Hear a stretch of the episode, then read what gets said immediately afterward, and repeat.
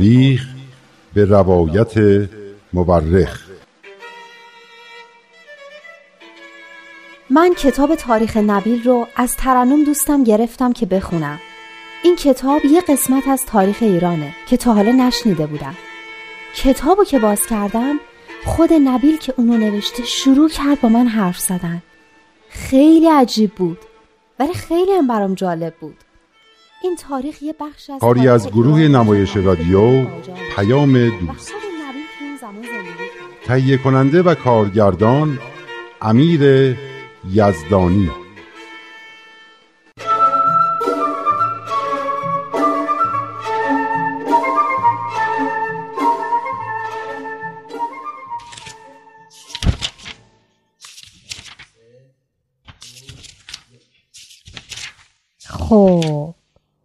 اینم کتاب تاریخ نبیل ما. البته روش نوشته م... مطال... مطال الانوار. نه نه باید م... مطال الانوار باشه. بالاخره فهمیدم که حضرت باب جناب ملا رو کجا فرستاده بودن. ایشون رو به تهران فرستاده بودن. همون جایی که حضرت بهاءالله بودن. درسته؟ اونجایی که از حجاز و شیراز مهمتر بوده تهران بوده. و اون رمز و رازی که در تهران پنهان بوده حضرت بهاءالله بوده. محبوبی که محبوب جان و روان حضرت باب بوده. حضرت بابی که خودش محبوب دنیایی بوده.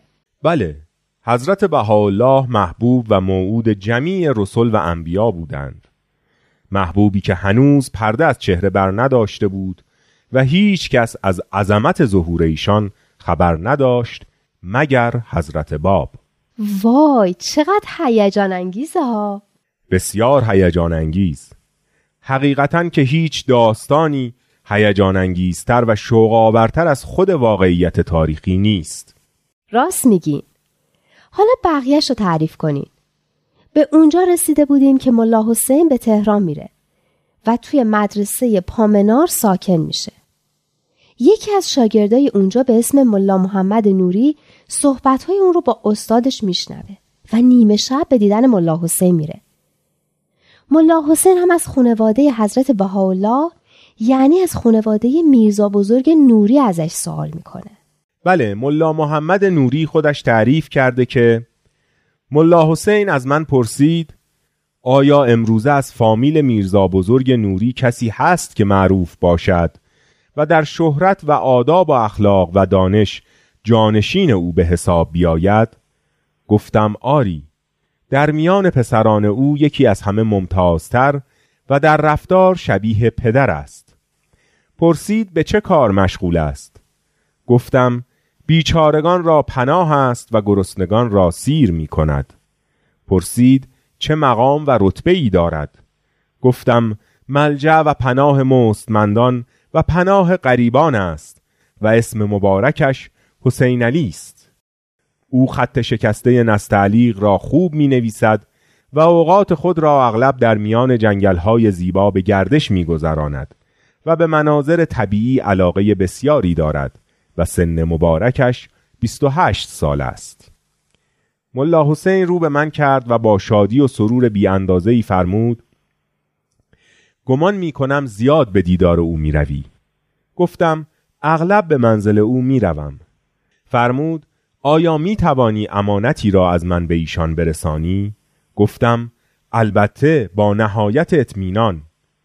ملا حسین لوله کاغذی که میان یک تکه پارچه پیچیده شده بود را به من داد و گفت فردا صبح زود این را به ایشان بده و هرچه فرمودند برای من بازگو کن من صبح زود بلند شدم و به طرف خانه حضرت بهاءالله رفتم.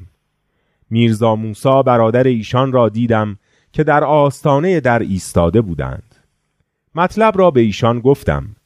میرزا موسا وارد منزل شد و خیلی زود برگشت و مرا با پیام محبت آمیزی از جانب حضرت بهاءالله به نزد ایشان برد. من لوله کاغذ را به میرزا موسا دادم که آن را در مقابل حضرت بهاءالله گذاشت حضرت بهاءالله به من اجازه نشستن دادند و خودشان کاغذ را باز کردند و به نوشته های آن نظری انداختند و بعضی از جملات آن را به صدای بلند برای ما خواندند. من جذب زیبایی و ظرافت صدای ایشان شده بودم. بعد از خواندن چند قسمت به برادر خود رو کرده و فرمودند موسا چه می‌گویی؟ آیا هر کس که به حقیقت قرآن رسیده باشد و این کلمات را از طرف خدا نداند از راه عدالت و انصاف برکنار نیست؟ بعد از آن دیگر چیزی نفرمودند و مرا از حضور خود مرخص کردند. یک کلقند و یک بسته چای به من مرحمت فرمودند که همراه با پیام محبت آمیز ایشان به ملا حسین برسانم. من در حالی که سراپا شادی و سرور بودم برخواسته و به نزد ملا حسین بازگشتم و پیغام و هدیه حضرت بهاءالله را به او دادم. ملا حسین با شادی بی حدی ایستاد و با خضوع و فروتنی تمام هدیه را از من گرفت و بوسید. بعد مرا در آغوش گرفت و چشمهای مرا بوسه زد و گفت رفیق عزیز و محبوب من خداوند همانطور که قلب مرا مسرور کردی قلب تو را با سرور ابدی شاد کند آن موقع من از رفتار ملا حسین خیلی تعجب کرده بودم و از خودم میپرسیدم چه چیز باعث این ارتباط قلبی شده است. چند روز بعد ملا حسین به طرف خراسان ره سپار شد و در موقع خداحافظی به من گفت آنچه را که دیدی و شنیدی مبادا برای کسی تعریف کنی. آنها را در قلب خود پنهان کن. مبادا اسم او را به کسی بگویی زیرا دشمنان او به آزار و اذیت او برخواهند خواست و در همه حال دعا کن خداوند او را حفظ کند و به واسطه او بر مستضعفین منت گذارد و فقرا و بینوایان را در سایه او عزیز فرماید. حقیقت امر بر شما پوشیده است. حال باید ندای امر جدید را به مردم برسانیم و خلق را به این امر مبارک دعوت کنیم. به زودی جمعی در این شهر جان خود را در این راه فدا می کنند و شجره امر الهی به خون آنها آبیاری خواهد شد و مردم زیر سایه آن شجره جمع می گردند شب شجره یعنی چی؟ شجره یعنی درخت اون وقت معنی شجره الهی که گفتیم چی میشه؟ شجره امر الهی امر و دیانت خداوند در خیلی از آثار مقدسه به شجره و درخت تشبیه شده خب چرا؟ چون از خیلی از جنبه ها شبیه به درخت است مانند درخت رشد می کند و بزرگ می شود و به بار می نشیند و میوه می دهد و مردم در سایش آرام می گیرند. مثل درخت هم فصل های مختلف بهار و تابستان و پاییز و زمستان را از سر می گذراند. میدانی که هر دیانتی بهاری دارد که در آن شروع به رشد می کند و طوفانها و بارانها را پشت سر می‌گذارد و تابستانی که ثمره و میوه می دهد و تمدن خود را می سازد و زمستانی که دچار سردی و رکود و خشکی می گردد. در ضمن این درخت با خون کسانی که در راهش فداکاری می‌کردن و از جون خودشون میگذرن آبیاری میشه مرحبا دخترم بسیار زیبا گفتی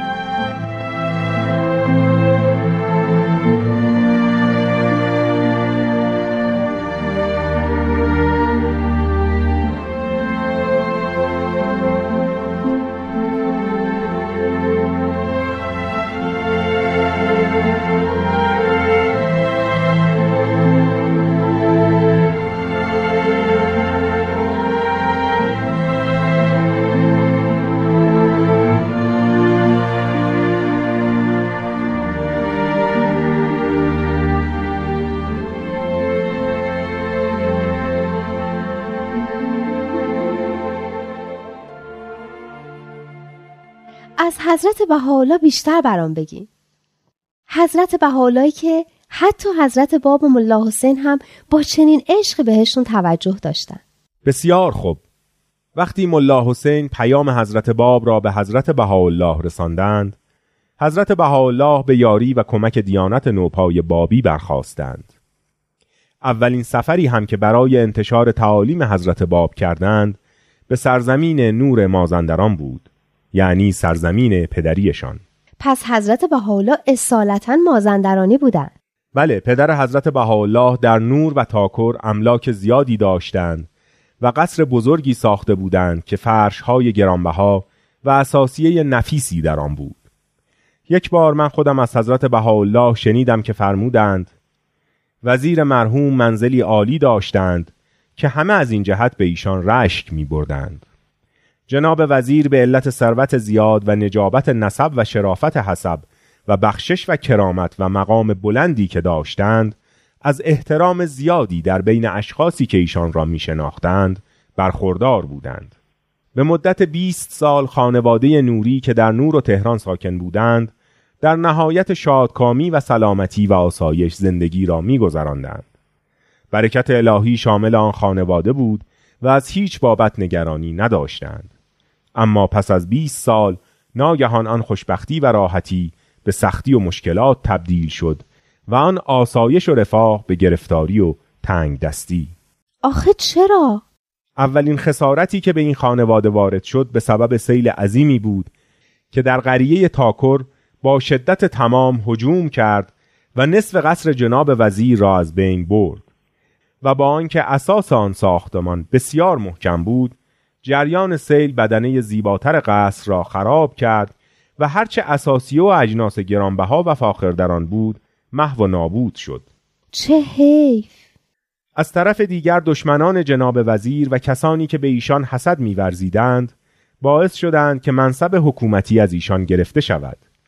به طوری که در اثر فتنه ها و توطعه های آنها جناب وزیر که تا آن موقع در دربار ایران مقامات و درجات عالی داشتند از مسئولیت های حکومتی برکنار شدند اما این حوادث و بلاهای پی در پی تغییری در رفتار جناب وزیر نداد و ایشان در دوران گرفتاری هم همان متانت و وقار و بخشش و احسان دوره ثروت را داشتند و حتی با بیوفایان و دوستان فریبکار هم با نهایت مهر و محبت رفتار می کردند.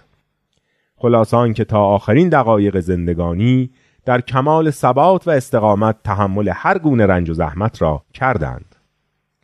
قبل از اظهار امر حضرت باب حضرت بهاءالله به سرزمین نور سفر کردند. گفتین قبل از چی؟ قبل از اظهار امر حضرت باب یعنی قبل از اینکه حضرت باب رسالت خود و آینی را که آورده بودند آشکار کنند یعنی قبل از سال 1260 بله آفرین دخترم قبل از آن حضرت بهاءالله سفری به نور کردند در آن موقع میرزا محمد تقی مجتهد مشهور نوری در آن حوالی شهرت عجیبی داشت و شاگردانش خیلی به اینکه می توانند در کلاس او حاضر شوند افتخار می کردند و خودشان را از دانشمندان واقعی و آشنا به رموز و اسرار اسلام می پنداشتند. یک روز مشتهد نوری در مجلس درس و در حضور نزدیک به دویست نفر از شاگردان به یکی از احادیث مشکل که از ائمه اطهار روایت شده پرداخت و از آنها خواست که درباره معنی آن حدیث بحث کنند و نظر خودشان را بیان نمایند. عجب کلاس شلوغی بوده. دیویس نفر خیلی برای یک کلاس. بله همانطور که گفتم مجتهد نوری شهرت فراوان و شاگردان زیادی داشت. در بین مجلس درس حضرت بهاءالله با چند تن از همراهان خود وارد شدند و به بحثی که بین شاگردان صورت می گرفت گوش دادند. هیچ کدام جواب درستی نمی دادند. حضرت بهاءالله با بیانی ساده آن حدیث را شرح دادند.